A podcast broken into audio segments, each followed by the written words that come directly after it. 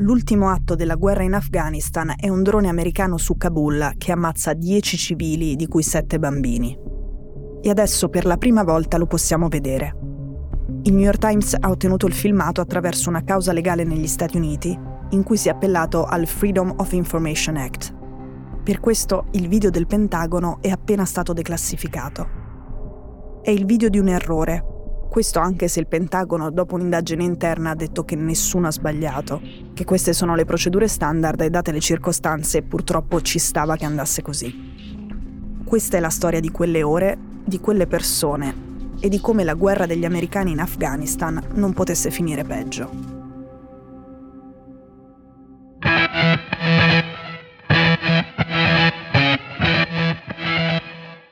Sono Cecilia Sala e questo è Stories, un podcast di Cora Media che vi racconta una storia dal mondo ogni giorno.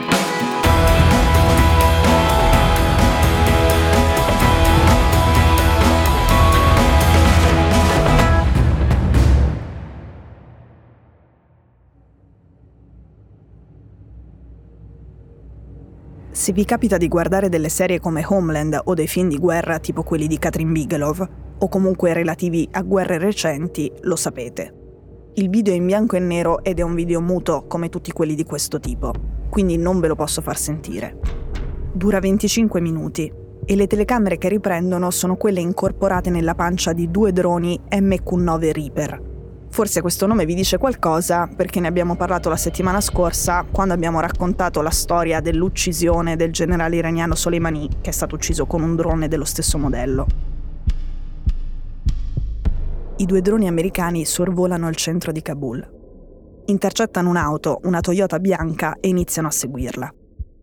Quell'auto è di Zemari Ahmadi. La macchina li porta fino alla casa della sua famiglia. Parcheggia. Poco dopo c'è il primo strike che colpisce la casa e il cortile. Il drone poi mantiene nel mirino l'obiettivo ma si allontana, cioè sale più in alto. Passano alcuni minuti e a un certo punto si vedono altre due figure. Sono nel cortile e si corrono incontro. Una è alta, l'altra è esile e bassa. È un bambino. Il drone bombarda di nuovo. È il 29 agosto 2021. I morti appunto sono 10 e 7 sono bambini. Tra le vittime c'è Zemari Ahmadi, quello che guidava la macchina all'inizio del filmato. Adesso, come siamo arrivati a questa scena? Tre giorni prima, il 26 agosto, c'era stato un attentato dell'ISKP o ISIS-K, l'ISIS in Afghanistan, ed era stato all'aeroporto internazionale Hamid Karzai di Kabul. Era la fine delle evacuazioni degli americani e dei loro alleati, quelle caotiche fatte in tutta fretta dopo che i talebani avevano preso anche la capitale a Ferragosto. All'aeroporto si erano ammassati migliaia e migliaia di afghani disposti a tutto pur di scappare dal paese. E forse vi ricordate la scena di quelli che si sono addirittura aggrappati alle ali e alle ruote di un Air Force in fase di decollo e che poi erano precipitati al suolo.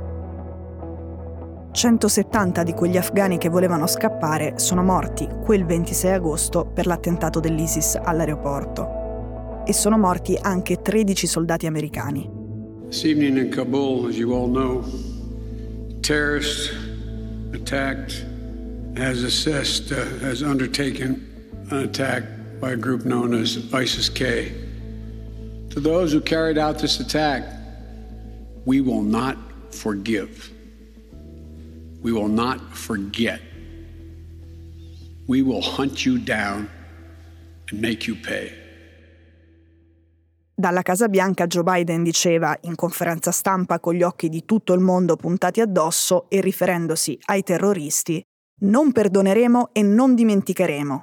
E poi che loro sanno chi sono, dove sono e che gliela faranno pagare. Ma non erano lì. Non erano in quella casa, in quel cortile e in quella macchina che secondo gli americani conteneva bombe dell'ISIS. Quelle che hanno scambiato per bombe erano taniche d'acqua e quello che hanno scambiato per un terrorista, Zemari Ahmadi, invece lavorava per una ONG californiana, la Nutrition and Education International di Pasadena. Il filantropo e fondatore di questa organizzazione umanitaria si era già mosso negli Stati Uniti per ottenere il visto per il suo dipendente e i suoi familiari e per ottenere rassicurazioni sul fatto che sarebbero stati evacuati al più presto su un volo dell'aeronautica.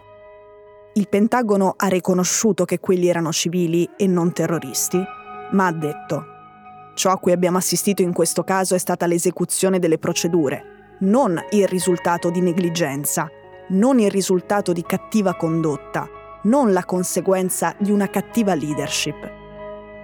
Nessuno ha sbagliato.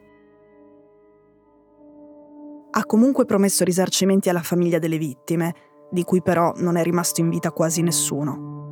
Non si conoscono i dettagli sull'ammontare di questo risarcimento ma sappiamo che per esempio nel 2019 per i decessi di questo tipo causati dalle forze armate statunitensi, il Pentagono ha offerto 71 pagamenti ed erano tutti compresi tra i 131 dollari e i 35 mila dollari.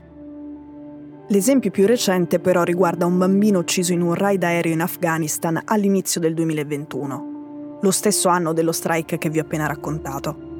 Allora i talebani non avevano ancora preso il potere e in quel caso il risarcimento era passato attraverso l'esercito afghano alleato. La cifra pagata ai genitori del bambino è stata 5.000 dollari.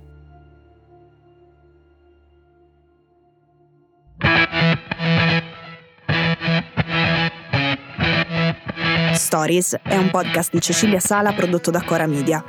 La cura editoriale è di Francesca Milano l'advisor è Pablo Trincia, la producer è Monica De Benedictis, il sound designer è Daniele Marinello, la sigla e la supervisione del suono e della musica sono di Luca Micheli.